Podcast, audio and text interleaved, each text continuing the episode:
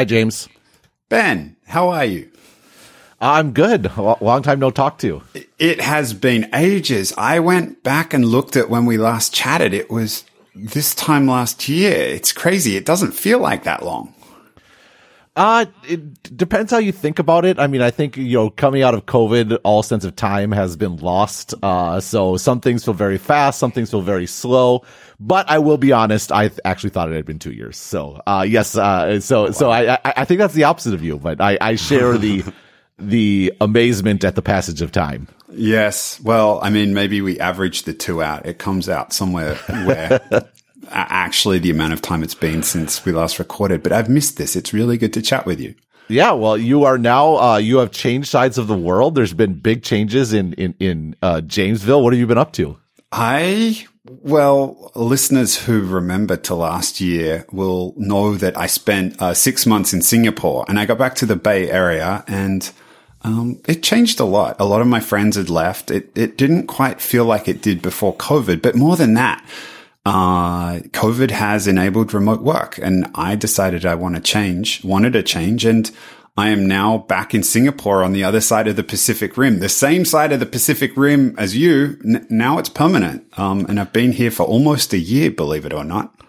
Yes. So lots of changes. Uh, on my part, I, without a podcast partner, watched uh, just in, in, to compensate, just watched like 47 other podcasts. Uh, in response. Uh, there are, you know, which, which you are obviously aware of people on this feed. I presume mostly are, but, uh, mm. I have a Sharp Tech, which is, uh, a, a long form show. We also did Sharp China, which I'm actually not on, but I think is pertinent to a lot of stuff we talk about. Mm-hmm. But uh, we know that our fans know and agree that uh, there is no replacement for Exponent. So is Exponent uh, is Exponent back on a weekly basis? I don't think that's necessarily going to be the case, but we we both enjoy doing this, and we know we have a lot of listeners that enjoy listening to it. So we'll, we'll, we'll the, the door's open. We'll see what we can make happen. Which sounds good to me. Uh, what we're probably not going to have is a mailbag episode. That's that that that, that is much much better suited to Sharp Tech than I think to uh, the the exponent run of affairs. Well, for folks who haven't listened, like, why don't you describe a little bit about those other podcasts? I think people would be curious. Yeah, well, Sharp Tech is another sort of long form podcast. We actually do two a week, uh, two hour episodes. But while we do touch on what I've written on, I think it's a it's a lot more interactive. And I think what's different about Sharp Tech compared to this is this where it's sort of much more of a sort of co-host situation, right? Or mm. I guess I'm the one that has to open by saying uh, hi, James. So I guess I'm nominally the host. And Sharp Tech, uh, working with my friend Andrew Sharp, who I think is just I actually have come to appreciate one of the greatest skills in podcasting is podcast hosting. Like there's just like keeping a show in order, having an outline, uh, moving things along, not letting me ramble as I am prone to do. And he does a great job of that. And that's a case where I get to go on, sort of be the permanent guest and uh, it's fun. It, it, I'm enjoying it a lot. It's again, it's similar in some ways, but different, very different in others.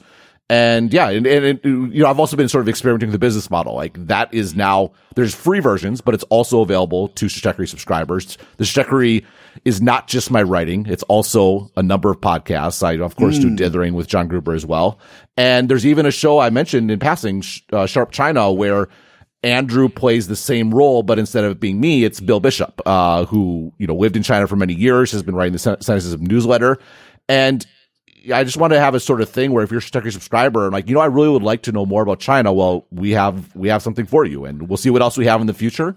But yeah, that, that's what I've been up to. I've been keep, keeping myself busy in your absence. So cool. I mean, like, a China, I feel like, uh, beyond the things we talk about, China is just a really interesting topic. Bill Bishop is great, but it's also cool that you've, you're building a bundle where you're not necessarily on everything. Uh, Gimlet, yeah. I well, one show. It's, it's it's been the world's weakest bundle to start because it's basically me doing a bunch of shows.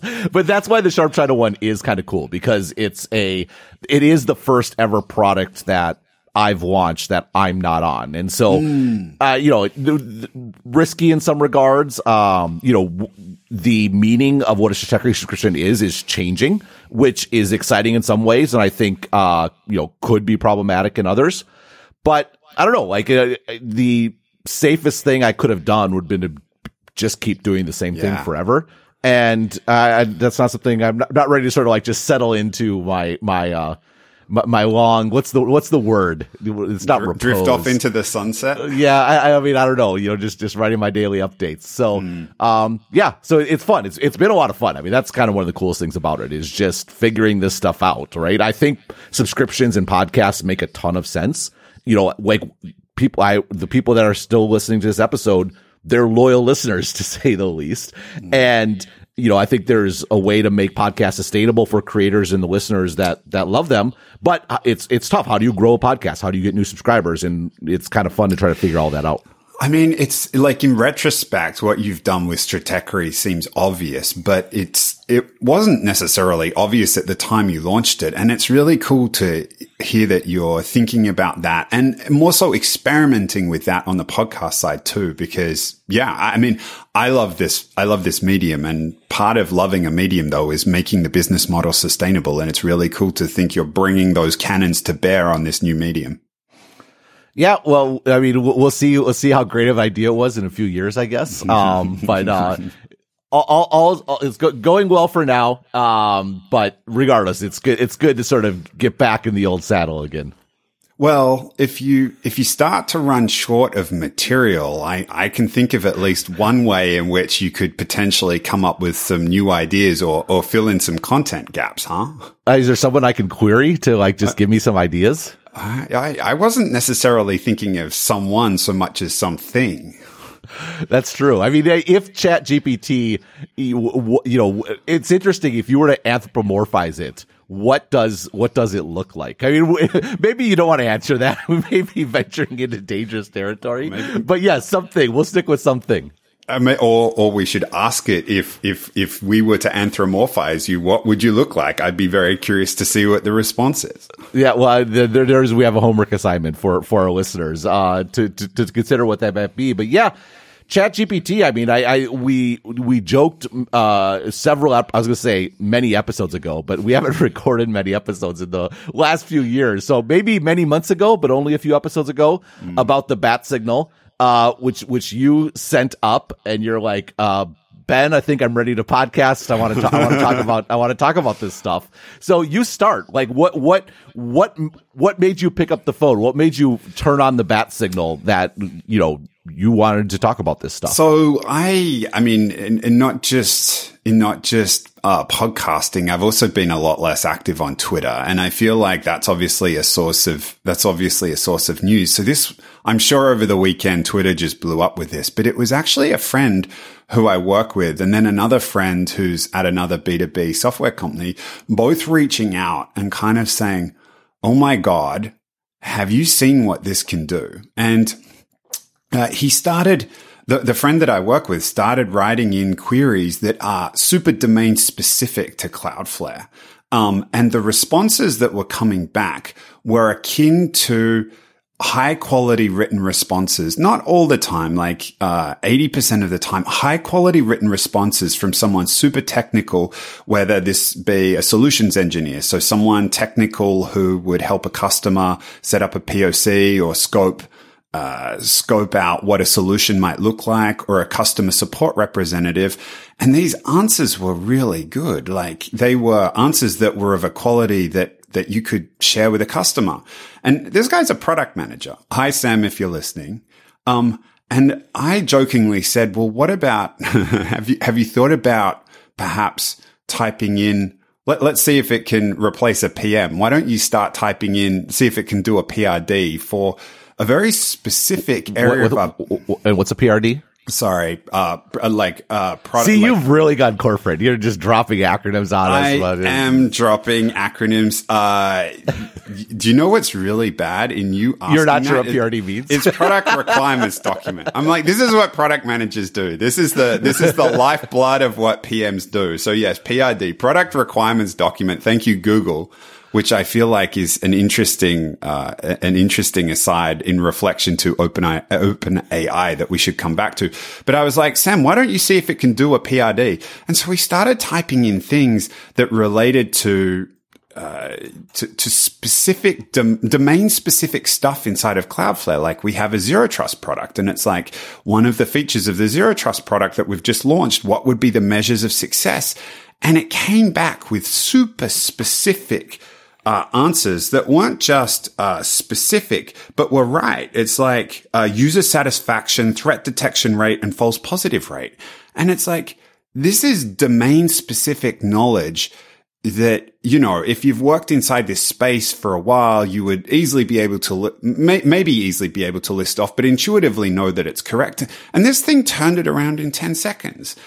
And just thinking through the implications of this, that it's able to get this domain specific stuff so right. And it was a similar experience in, it was a similar experience for, for my friend who worked in this other B2B company. He's like, both of them were like, this has major implications for the way that businesses operate. And I remember the Sam Altman talking about this maybe a few weeks back, like businesses built from the ground up to take advantage of this kind of thing are going to be at a huge advantage. And I was like, oh, here we go. This is like another one of these technologies and technologists talking about how their thing is foundational. But then you play with it and you, you realize, oh man, this thing, it's almost it, like the click for me was like, this is almost like Google being able to type in and get answer, an answer to a question or find the thing you're looking for so quickly and how much that then changes this is it was a similar feeling when I started playing with this for myself. So you mean like Google in the product or like Google like the first time you used it? Like Google like the first time I used it. Like Yeah, I was going to say cuz the Google the Google delivering answers these days, it's gotten it's gotten pretty rough. By the way, uh, chat chat GPT says a PRD, I asked it what is a PRD? A PRD or product requirement document is a document that outlines the features and requirements for a product or service. This document is typically created by a product manager or team, and it is used to guide the development of the product to ensure that it meets the needs of the intended audience. It typically includes information such as the product's goals and objectives, its target market, the features and functions it will include, and any technical or design constraints. I mean, uh, I'm, I'm, starting to get nervous as my role in a podcast co-host. role as a podcast co-host or someone in charge of product managers. It's like, uh, like, can we limit how far this goes up the stack? It's, it's kind of interesting though. I, I mean, one thing, here's a question for you. I don't, I don't know the answer to this, but is it possible that it's precisely because the questions you were asking it were very domain specific that it actually gave you a better answer? It's, it's, I mean, I think that's entirely possible. What surprised me is that it had zero training on this. Um, and so I was curious as to where um, it managed to pick this information up from and how it was able to draw those conclusions. So I think you might be right because like my understanding of how this works is it just goes out and searches all available information and a bunch of information that they've probably got that's proprietary and it's it's probabilistic in terms of associations given the question that is asked. And the more domain specific something is, I think the more likely it is that if information is available, that the information is correct. Um, yeah, I, I, think there might be something to this. I mean, because you, you, it goes out, it gathers all this information, you know, sort of broadly across the internet. And I think what's really interesting is, GPT, this is at its very foundation, it's the same sort of data set as GPT-3 that it, it's sort of built on. And it builds these sort of large language models that, yeah, you know, the, what, various associations between different, not just words, but phrases and sentences and the amount of like quote unquote like memory that, that these models have has gotten larger sort of every generation. So the, the longer they can sort of maintain context and, and, uh, there's a C word that, that is about this, uh, how long it, it, it, uh, now the, the word escaped me, but how long it sort of can, can stick, string stuff together and sort of continue to make sense. And what was, there's a couple of things that, is, that are really interesting about this. One was you could get this sort of Q and A bit from GPT-3, but coherency, that's the word I'm looking for. But yes. it wasn't, it wasn't as coherent. It would kind of just go on forever and sort of stop making sense. And what's interesting about this is what they did is they took that initial data set and they did additional training with humans in the loop. And this humans in the loop was they would have humans actually write a bunch of responses to uh, a, a, bunch of questions. And mm. I, it, it, was interesting because they did actually use AI to help the humans where the AI would prompt something and then they might fix mm. it. So they're not necessarily generating everything straight up. But th- so they have this like th- this, this, this supervised set. And then they had a separate function, a different sort of model that went through and churned out answers and then a, a, set of human trainers would rank the answers. Like you know this answer is good this answer is not so mm. good this answer is terrible xyz and that was the reward function. And then you took that second ai model and used that to train the first ai model. So you basically have a model training a model both parts of those models are influenced and guided sort of by human feedback. Mm-hmm. And, and what's interesting is that entails cutting a bunch of stuff and it entails sort of, you know, people you, you, you, you can run up against the edges of this very quickly. That's also how you input things that you don't want to come up, right? Like, like you start getting sort of a, an editorial aspect where it's not like there is parts of ChatGPT that are directly editorial. Like if you put in certain words, you ask about certain things, it'll immediately be nerfed, right? It's like, no, uh, I, I don't talk about that. That's against the terms of service or whatever it might be. Mm. But there's other stuff where there's like an editorial view and by I mean the broadest sense of editorial. I'm not saying like a specific political sort of thing. Just just broadly speaking, like in that editorial view could be like these are things that humans like or that make sense to humans, or this is sort of how you you you organize an answer, and this answer is better organized or better put forward than another one. Like like I, I mean the broadest possible sense of sort of editor, editorial sort of control, like a, not not just a, a narrative editor, but a copy editor, and then you know an actual an actual editor, all those sorts of things. And it turned out that you know, just made it so much more approachable and resonant with people where the actual technological underpinnings kind of came out two years ago, but it's suddenly resonating yeah. and, and, and, and being such a breakthrough because it just, it's more of a product. it's something that, that, that, that, that's more compelling. And, you know, it, it's, it's really interesting because it, it does go wrong in weird ways occasionally, but mm it, it goes right a lot. And I don't know, like uh, I, am really curious about this domain specific point because I do think with all, all, the stuff I just articulated, you can definitely see a scenario where you know in its scraping of the internet, however that went down, you know, there's the only time people are talking about this stuff on the internet is in like support forums or in like mm. documents or yep. guide you know, guidelines or whatever it might be. And so the likelihood of it having good data about yes. that might actually be higher because it's not like there's just ran- randos talking about these specific sort of things. Yep. Um, but I don't know. Uh, that was a bit of, of uh, I said, you know, I need Andrew here to stop me from rambling, but I, I, don't know. I just, there's, there's lots of moving pieces about why this has been so compelling that, uh, come I up mean, with your example. Yeah. I mean, so a few things in response to that. Your, your point around the user interface over the top of the technology. I mean, the fundamental technology is obviously very sound, but the user interface being the thing that unlocks it again reminds me a little bit of Google versus other search engines. Right. But, but that's just the user interface though. It's also like the output being like, people enjoy reading a high school right. schooler essay. Like, yes. here's the topic sentence. Here's example one, example two, example three, and in conclusion, right? Like, mm. it turns out that's very, that, that, that ends up being very appealing. Yeah, no, totally. And then the other thing about this is I, I imagine in the context of organizations. Like, and when I say the domain specific answers were very good, there was still an aspect where some of the things they said were, were, were, were, wrong. Like there were some that were, could, could need improvement. And then there were some that were outright wrong. But once you figure out a way of creating a closed loop for each individual organization such that it can, it can start to see, like I imagine using this as a tool inside an organization and then letting it loose on all the internal documentation and then maybe having people train the model inside an organization as well and just yep then it's like the domain specificity. If it's this good, just going out searching the internet, once you let it loose on an internal organization's documentation and all the tools they have available to it, and then having humans, maybe like part of a human, like you have a whole bunch of your humans actually inside an organization go off and start doing that editorial process that you described that OpenAI had to train the model in the first place.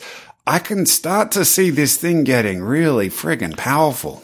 Right. And what, what you just articulated is exactly what you can do. It's called fine tuning. And so you can, uh, it, it, you can get access to GPT-3. You can fine tune it on your own data set and your own sort of feedback loop. And then you can serve that up as sort of an, an internal API or, and build a product on top of that that is tied directly to you. And, you know, I, I what's, what's interesting about this and, and just sort of the bit about some stuff that's right and there's occasional things that are wrong is that is the case with humans also, right? Mm. Like it, it, it's kind of like the self-driving car bit where there's an expectation of perfection. And yeah. it's weird because the expectation we place on AI is very different than the expectation we place on humans, where we assume a high a high error rate, right? We right. assume things are sort of going to go wrong, and no one blinks an eye at tens of thousands of auto deaths a year. But if there is a self driving auto death, it's front yeah. page news, and uh, and it, I, that's so it's interesting because I I would argue on a for a lot of this sort of stuff, the AI is probably better than the median human for a lot of stuff. In part because the median human just isn't that good, makes a lot of mistakes. But it's weird how expectations play into that. And this is a big part of like what the product, figuring out what the product has to look like. I mean, I talked to Nat Friedman, who was at GitHub and they did the, the GitHub Copilot. Mm. And the, one of the big challenges there was figuring out that the way it works through autocomplete. And it doesn't and it's it's very unobtrusive. And because it needs to set the expectations for the user that most of the time it's not going to help. But then when it does help it's like wow that was fantastic. And you're getting a surprise and delight response as opposed to a, a sense of continual annoyance. Yes. I, I, mean, Google does something similar when you're working in Google Docs or Gmail sometimes where it offers to autocomplete the sentence. And uh, I mean, I, am not coding, so that that's my that's my that's um, your coding. That's my experience of that, which is which is super interesting. But like your point around the median human, and I, I mean, it's so interesting. I, I like want to get into the second order effects of this as well, which is, and you started off your article when you talked about this in in the context of uh, your daughter's homework and compared it to a calculator, and just starting to think about. Um, how we adjust to having this available to us. And like, I, I, really liked your analogy of like, yeah, some teachers maybe early on will force you to do things longhand, but after a while you get to like more advanced mathematics and people just assume that you have a calculator and you're able to do this kind of stuff. It's like, it's just part of the assumption set in terms of how life is lived. I'm really curious to start to explore this with you in terms of like how humans' role start to change with widespread usage of this and what starts to happen to humanity as a result. Um, yeah. By, by the way, uh, by, by, the way, I, I, did just as an interjection. Um, I did ask ChatGPT if email is to managers like code is to programmers. and it did say, uh, in a way, email to managers can be compared to code for programmers. Both serve as a form of communication and a means of conveying information and instructions. Just as code is used by programmers to communicate with a computer and create a specific outcome, email is used by managers to communicate with their team and achieve specific goals. However, there are some key differences between the two. For example, code is a precise and structured language that is used to create mm. specific instructions for a computer, while email is a more flexible and informal means of communication that is used to convey a wide range of information and ideas. And I, I, read that not just for the amusement effect, but it sort of struck me as I was, uh, as that answer was sort of spitting out that you mentioned the calculator and, you know, a point I made in the article mm. is calculators are deterministic. Like there's always right, one right answer and it just helps you get that answer more quickly.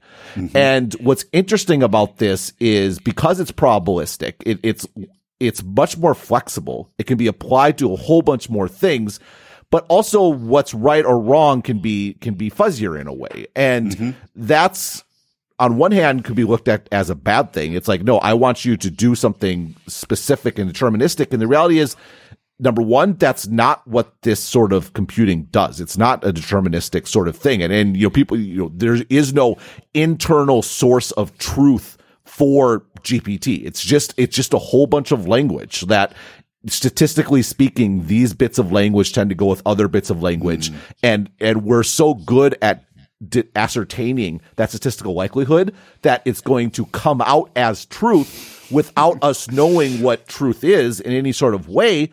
But again, when you actually start to think about that and you go back to debates we've had over the years in this podcast about, you know, th- whether it get to things like free speech or what is Mm-hmm. truth or all these sorts of bits, it turns out a whole lot of human interaction and the things we talk about and yes, the things you email about are in fact like that. They're not yes. deterministic. It's not clear what's right and what's not. I mean, it's the, the, that part of your uh, update was also really interesting to me because I started to do the thought experiment of, well, if you end up with a probabilistic uh, computer that's so effective, it almost becomes, in some instances, indistinguishable from deterministic if you give it, if you ask it a deterministic question, except in one circumstance, which is if you ask it to go out to the frontier of knowledge and then cross that boundary. Um, because if you haven't, if, if someone hasn't figured out the answer yet, all it can do is make a fuzzy guess as to what the right deterministic answer is, as opposed to actually go to first principles and figure it out itself. Yeah, well, I think the other thing you just go think about, you ask the question, how is this going to manifest in sort of work, right? And so I think the email example continues to be a pertinent one, which is sometimes you're emailing and you're just listing like what goes into the PRD, right? Mm. Or you're, you're, or you're talking about what are the metrics we need to hit or the goals or what should we think about that?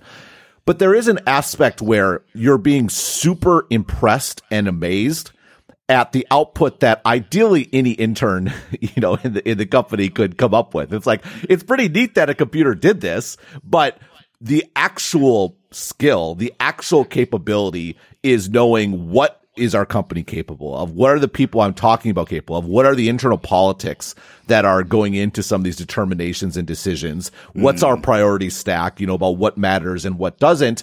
And I think that gets to what is probably the idealized outcome for something like this, which is, you know, and what I was trying to drive at in my article where the, the human role is there there's context, right? And one of the great breakthroughs about ChatGPT is that it retains so much more context than previous ones.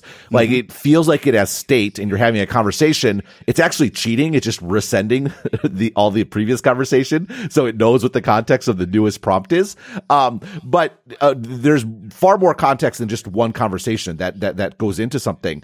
And the actual work of typing something out is kind of annoying and busy work and incidental to the actual goal that's being accomplished.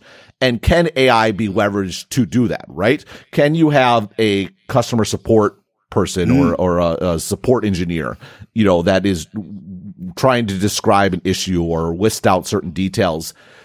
Can they scale more, more quickly because they're outsourcing a lot of the actual writing out of technically correct and you know, very wordy sort of documentation or regurgitation of documentation is probably a better way to put it.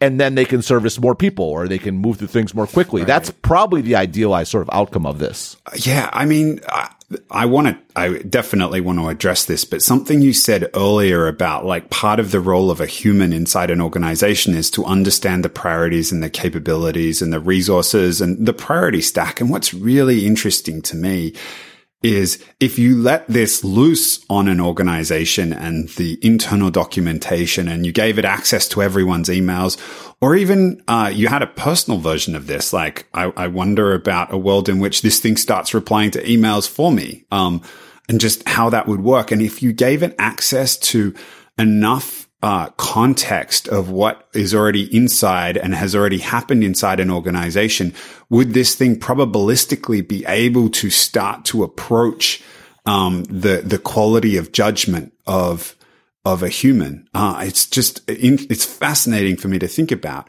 in terms of like what you just touched on. Like, is this going to make support reps more? Uh, like more efficient because like the busy work is done.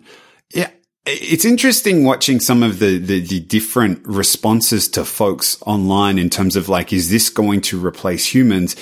And I, I, I mean, like if, uh, so l- let's just take that support rep who's that much more efficient.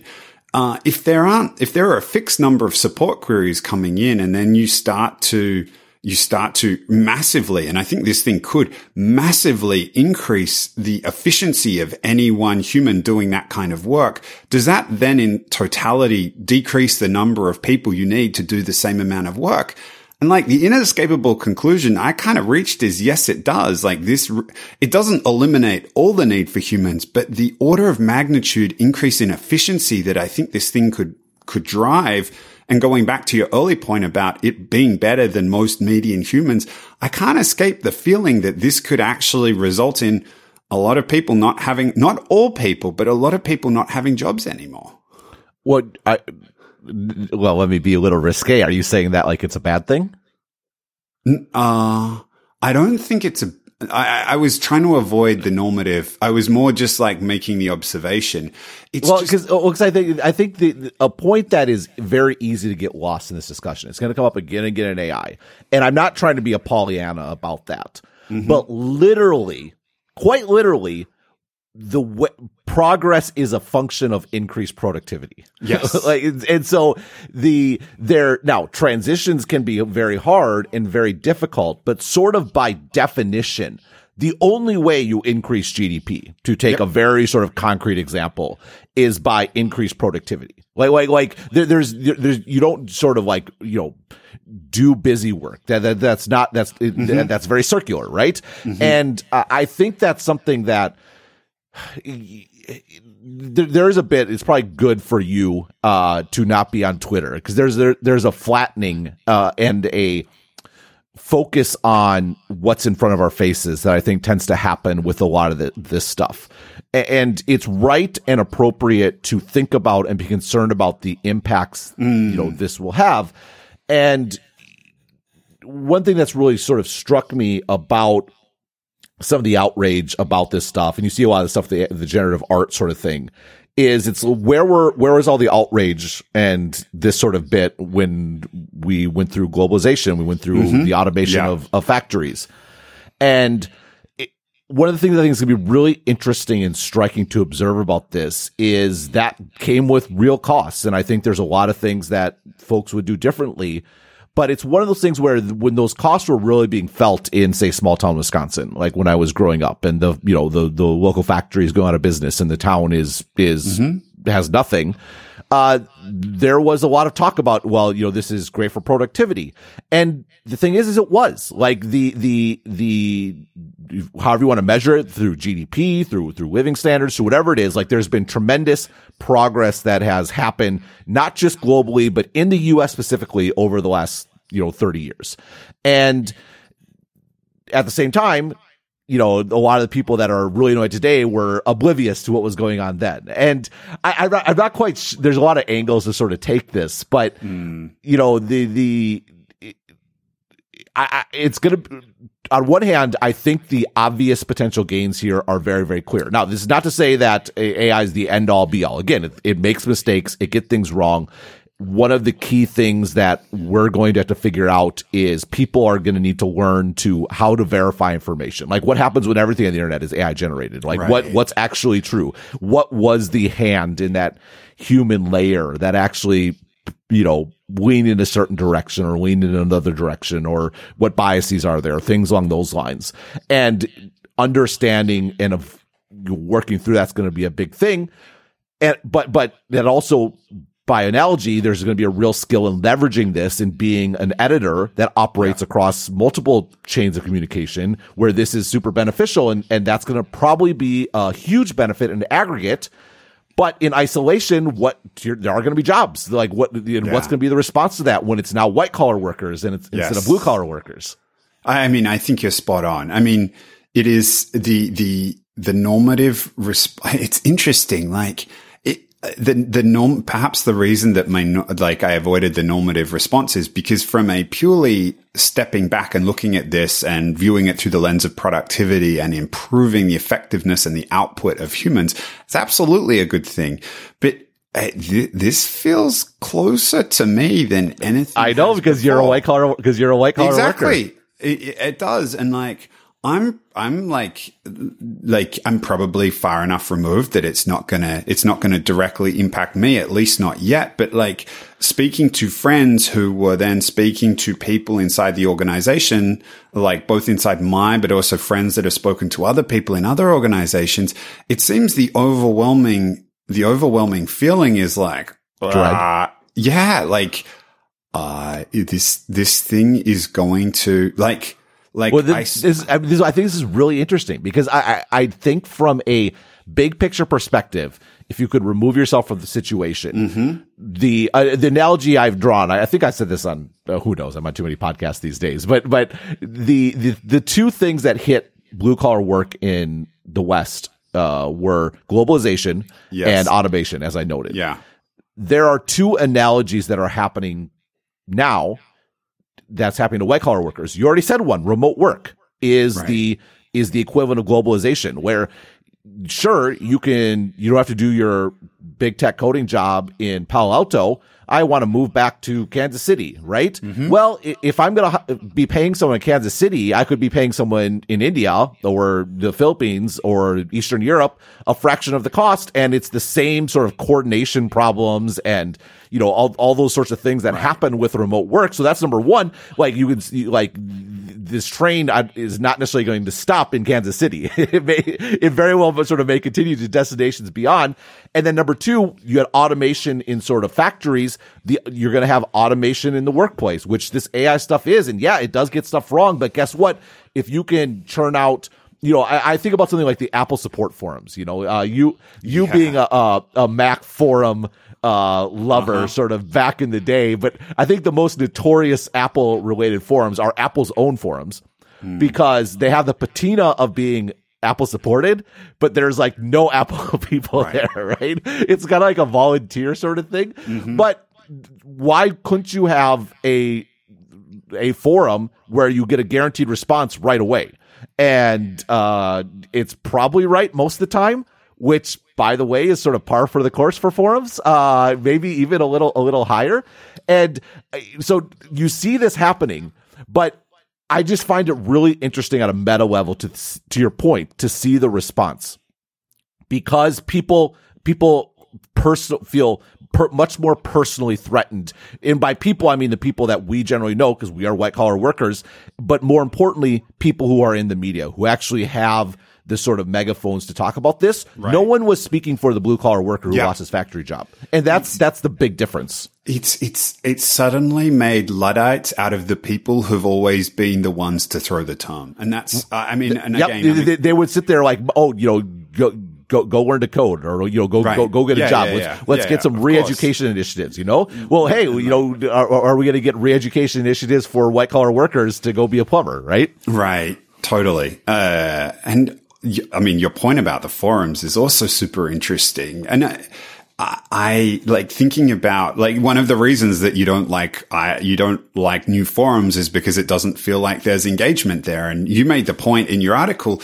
like suddenly, like that's another thing this enables. Like you suddenly have a guaranteed response, and that's just that's just on the the work side too. Like we have the running joke about me going and watching her, like you know, actually, so it's funny when it came to the bat signal. That actually made me think, "Wow, I haven't talked to James in a while." Because I'm like, I need to ask you if you've seen her yet. I still haven't seen her, but like, and, now I get lonely. I can log on and start talking to her. Like, this is the beginnings of uh, of that, right? This is the beginnings of of of the very thing that underpins that, where it is that human and the responses are that convincing that you know it starts to feel like you're passing the Turing test. And it might be cheating in terms of having the history of the chat there but it feels super convincing and super compelling. Like you could you could start to see a business built around that on the personal side where you know you you you feel like you're actually talking to a human. And like there are plenty of people out there that are lonely that would that would like that. And that, again the, I,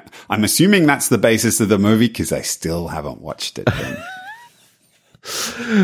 oh, what a disappointment! Uh, no, actually, I know I'm not disappointed. It is exactly I, I would have been disappointed had you watched it. Uh, yeah, uh, the I think these these meta questions are are they're, they're, they're certainly very significant. I mean, it's still pretty expensive. I mean, I think that uh, Sam Altman said on Twitter it costs a few cents per query, which mm. so they're I can't imagine what their compute bills are right now. Uh, you know, well, I tried like, I tried today and it gave me an error. It told me sorry, there are too many people making requests, and like I didn't get an answer. You know what? I okay, I, I have a confession to make. I was like. Write me the introduction to a Stratechery article on OpenAI. I was like, what is it going to give me? OpenAI is a leading artificial intelligence research institute founded in 2015 with the goal of promoting and developing friendly AI. The institute is known for its groundbreaking research in the field of machine learning and natural language processing, and its work has the potential to revolutionize a wide range of industries.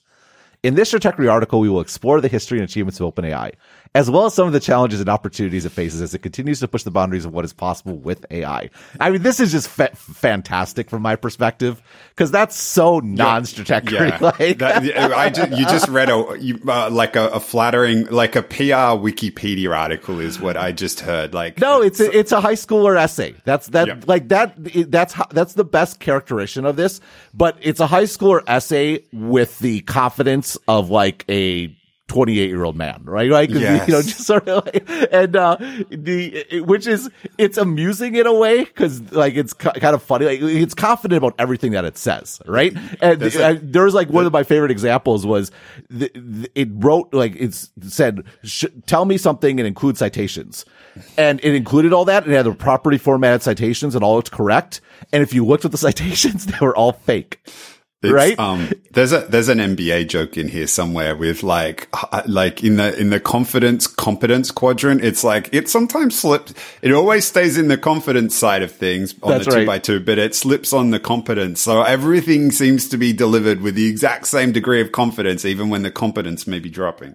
Well, but that that's I mean that is going to be the skill point for how to leverage this sort of thing, right? It, it's it's where where can you determine like what's competent and and and what's not. That's going to be a key to enhancing productivity. I mean, right now it, it's you said it yourself, right? You when you're looking at this product, it has it's in the the nice phase of the good answers are amazing. Mm and you sort of excuse the bad answers. Well, right. you know, it's just, it's just, it's a new thing. It's, of course, it's not perfect yet, right?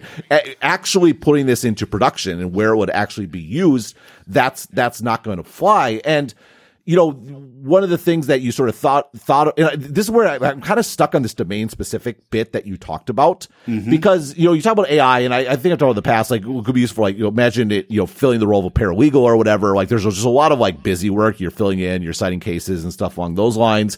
Or, you know, cause, and I think part of this was driven by the, that GitHub Copilot example where, you know, you think about code, like that's very precise. It has to be exact, but kind of the advantage of that is it has to compile too, right? There's a, there's a function, a, a, a different compute function that makes sure it's all correct, or you have to actually try to run, you know, if it's not uh, st- a dynamic language, you know, it actually like runs. So, it, and there's a source of truth at the end to ascertain if this was correct or not correct.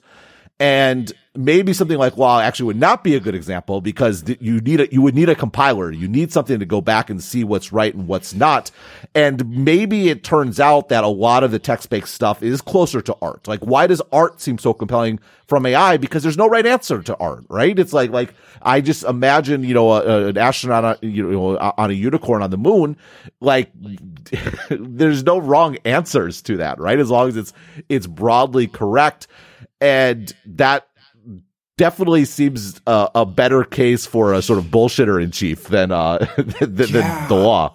I just, I feel like it's a mistake to assume this thing stands still though. Like once you start training it and like once you have people start using it and it finds the critical thing is like finding ways of completing feedback loops. Um, and so, I mean, again, if you if you think about it in a legal context, and I don't know if like this would start to get and there be some thorny, interesting philosophical uh, uh, questions around like a judge using it. But like once you start to like get feedback loops in terms of like oh, like we think about that editor scenario that you talk about earlier, where people are picking from the answers and picking the right one, and you start to get feedback loops it's going to move up the stack. And like, this was the interesting thing to me about, like, one of the thoughts I had as, as, uh, like, I started think, uh, like, reflecting on this topic was, it's, there's almost an aspect of disruption to this where you start with not good enough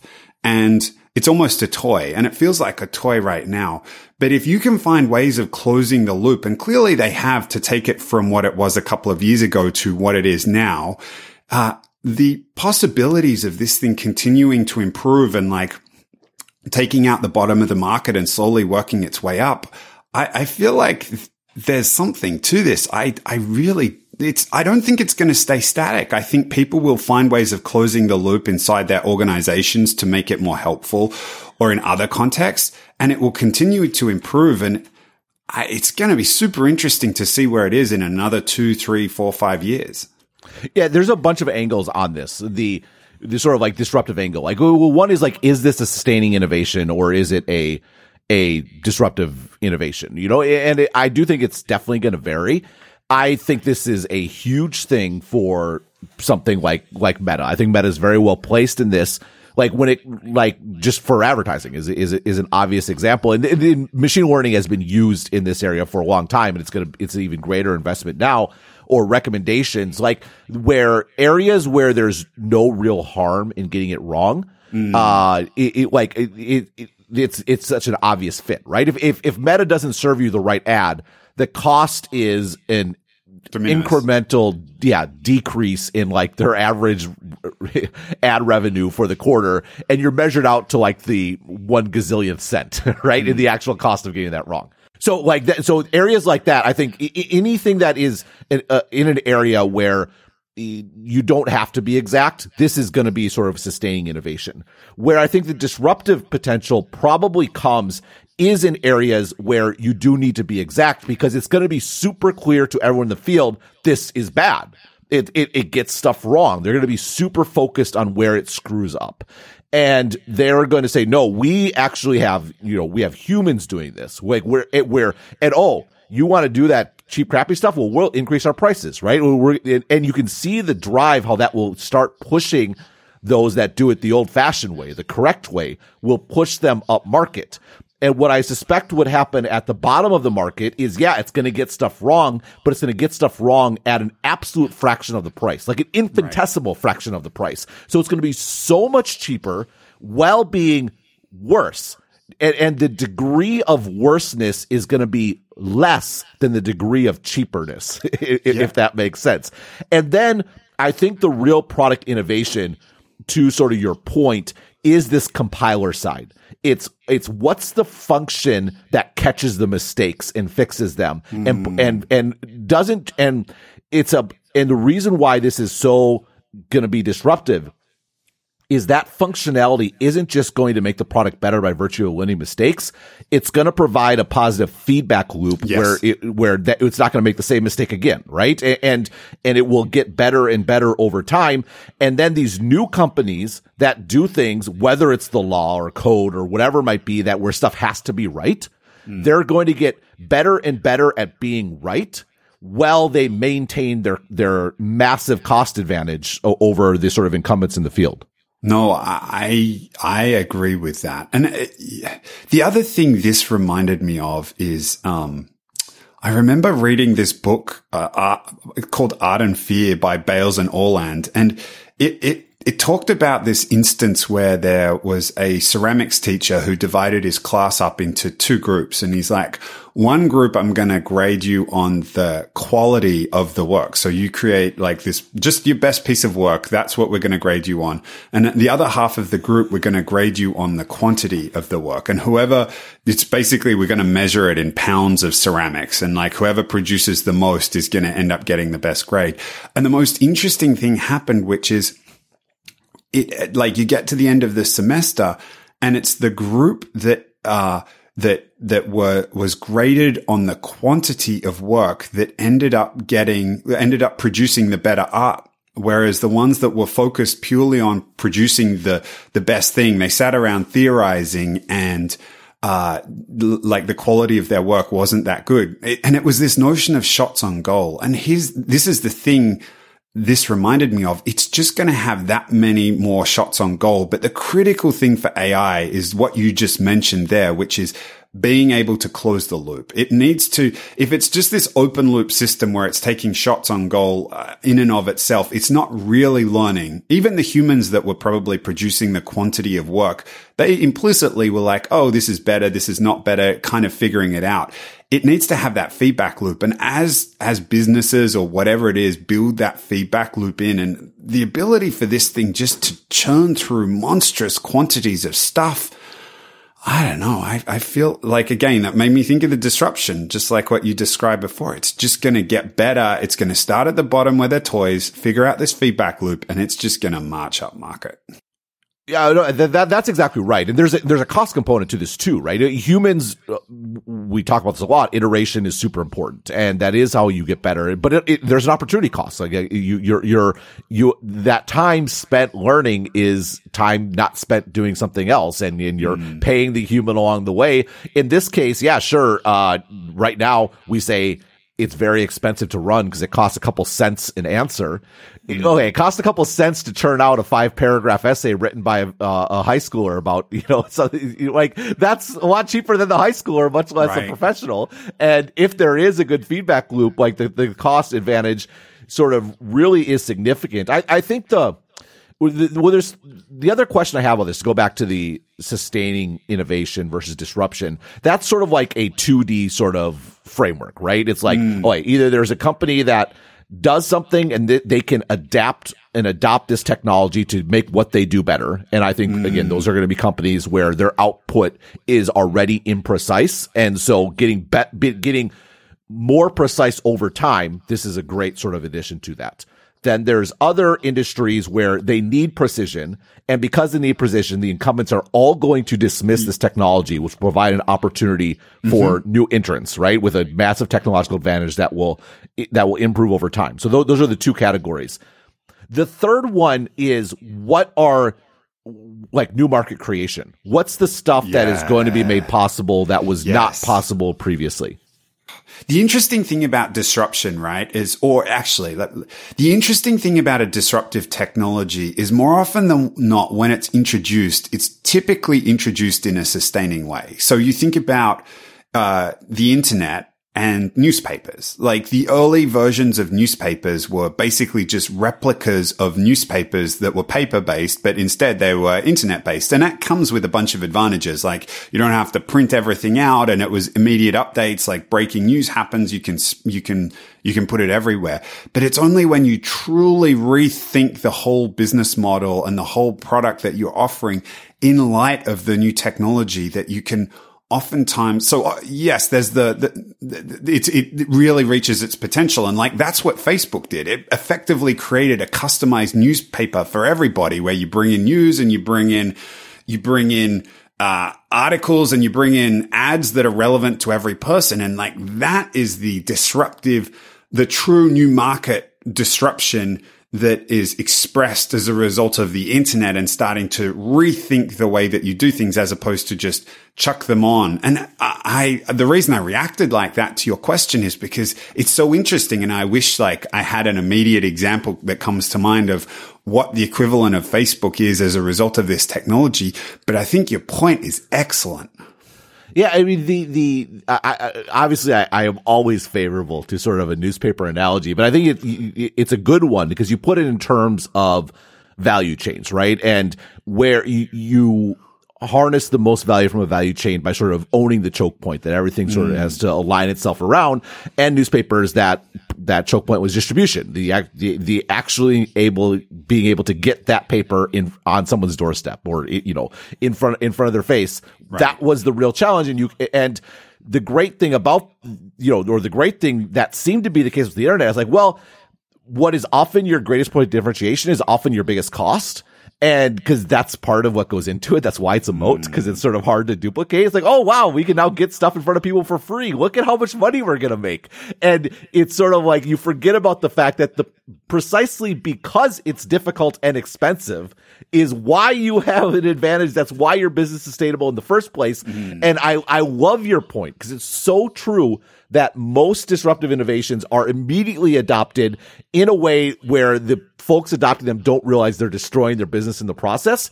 And, and this is why disruption is so, is so difficult because like, how could they not adopt the internet, right? right. It's easy to look back and say, oh, you should have never got online. Well, okay, then you'd be just Forgotten. completely done, right? Yeah. yeah. It's not like the internet was going to be stopped, right? Like it wasn't not going to happen. Someone else would have, that's the market. Right, Someone exactly. else would have come in and started an alternative publication.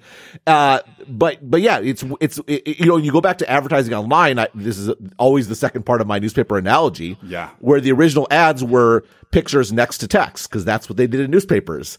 And, uh, that it was only mm. when you got to the feed where it was yes. customized to the user as you put it, the individual newspaper. And so you think about that from an AI perspective. Maybe the way to think about a new market is what's the stuff that is made super easy for existing companies and they're going to jump all over it, right? That where it, it's going to be, you know, something that, that, that, that's compelling. I mean, obviously, you obviously think about the the customer support is, is something that could make mm. sense. There's the support engineers. Maybe it is the case that the fact that AI seems like a natural fit for Facebook is actually a bad signal, right? Because if they if Facebook can do it for themselves, why can't anyone else do it along the way? Right. Maybe we'll actually get a viable, you know, uh, uh the whole thing with advertising and not being, you know, having to use first party data. What if we actually get advertising targeting that doesn't need any consumer data at all. Like it, it just, it, it's so aware of context that it actually makes that work to a greater sense than, oh, they're reading a sports article. I'm going to put up a ad for a casino. It's, it actually mm. knows that person to a much greater extent. I don't know. It, I mean, I guess if we knew, we would probably, uh, you know, we, we, would, we wouldn't be doing a, a podcast and talking about subscription models and bundles. Right. I mean, and obviously starting from scratch and building it from scratch is going to be a huge advantage in figuring this out as opposed to trying to retrofit things.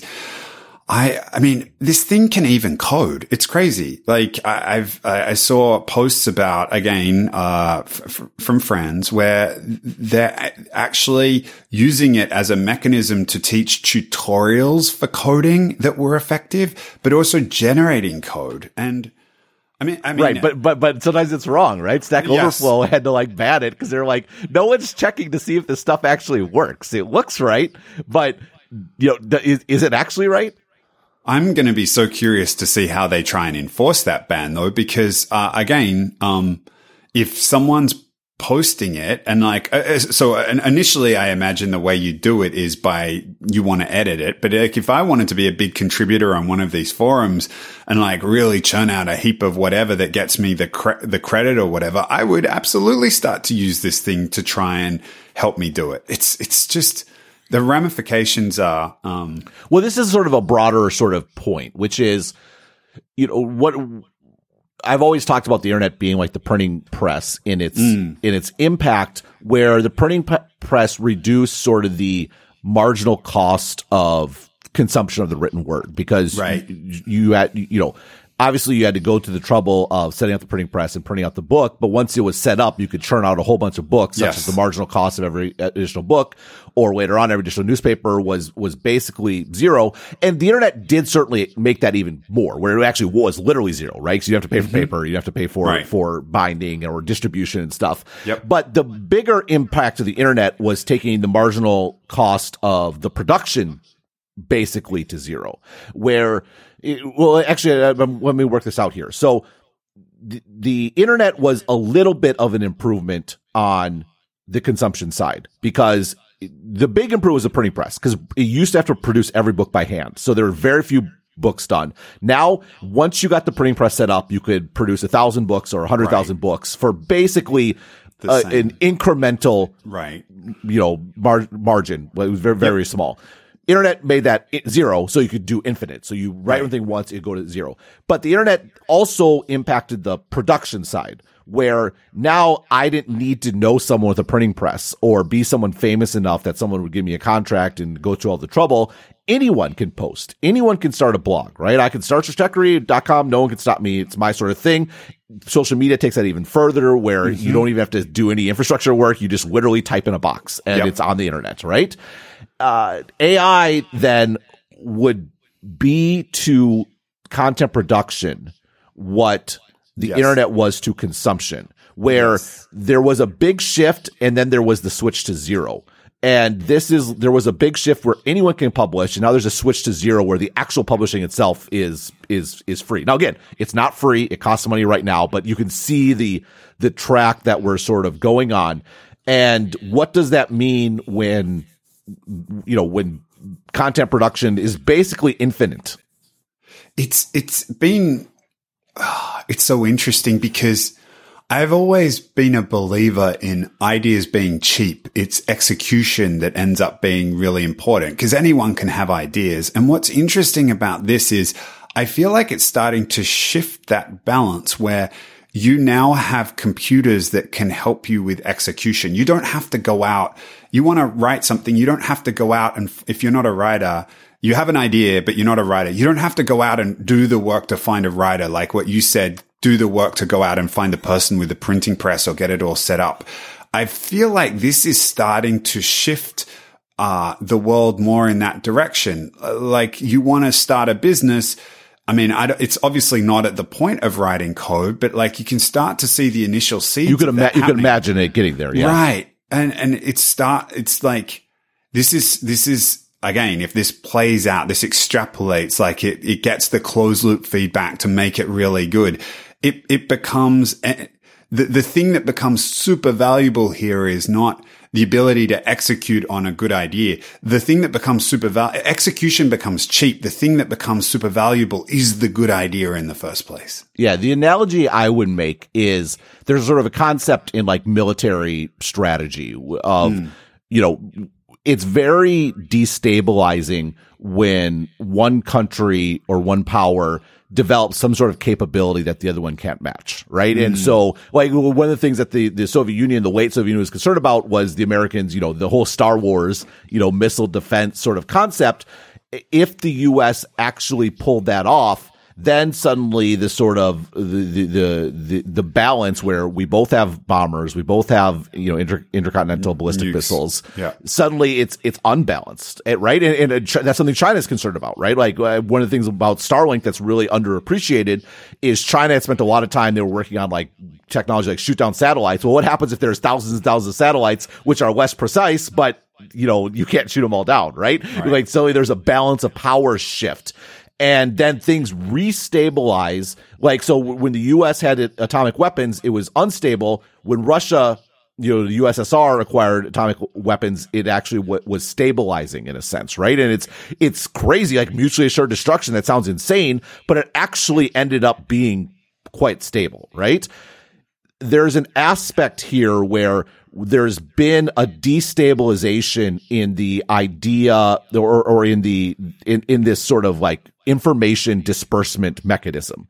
Like for that, that destabilization was initially like one thing could spread everywhere. And so whoever controlled that spreading had a lot of mm. impact. Then the internet came along and anyone could spread stuff. And that, that has destabilized things in some respects because it destabilized right. what was the norm before. By the other hand, you like, you have a whole cacophony of different, you know, things coming to the surface and different viewpoints and all those sorts of things. Uh, now, if you get to infinite content generation, it's like a return almost to like pre-printing press days where instead of no one publishing and no one consuming, we have infinite publication and infinite consumption. And so maybe the end result is that, to your point, better ideas are back to being more important. Or maybe on a more darker side, being more charismatic, being more uh, uh, able to, in a world where people don't know what to believe, you, you, you, you know, you're a very charismatic figure that can garner people to your cause becomes a much more potent sort of, uh, bit in the world. I think you probably see that to an extent already.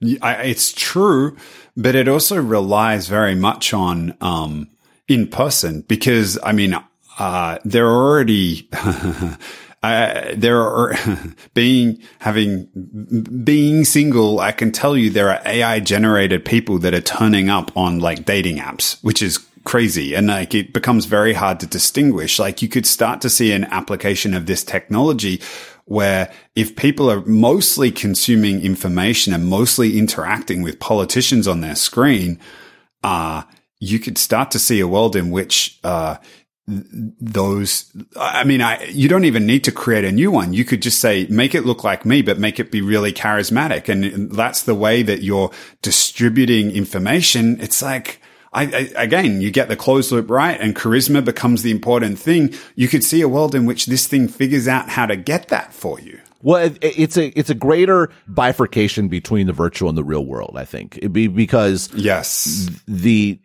being real, like like literally yes. real, starts to become a massive differentiator yes. just for verification purposes, if nothing else. Yeah. And I mean, in a world of, in which all this stuff appears to be so amazing virtually, to like we start to crave more authenticity and like actually a human being who's able to stand up and do these things, like, does that become more appealing? I, yeah, that makes sense.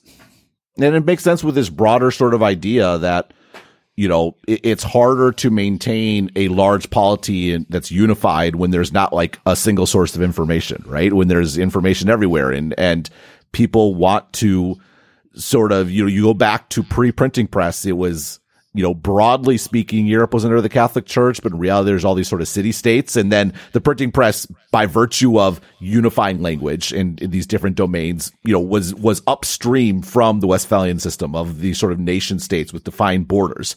And in the virtual world, we're, it's back to this very fuzzy sort of cacophony.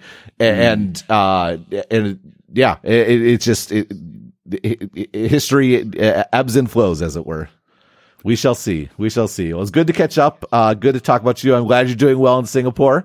Yes. And, uh, and yeah, uh, it's been too long. Uh, on the subject of in person, need to come visit you in Taiwan. Now it's all opened up again. Oh, finally. Still masks, but we're getting there. I'm glad to hear it. Talk to you later. See you, Ben.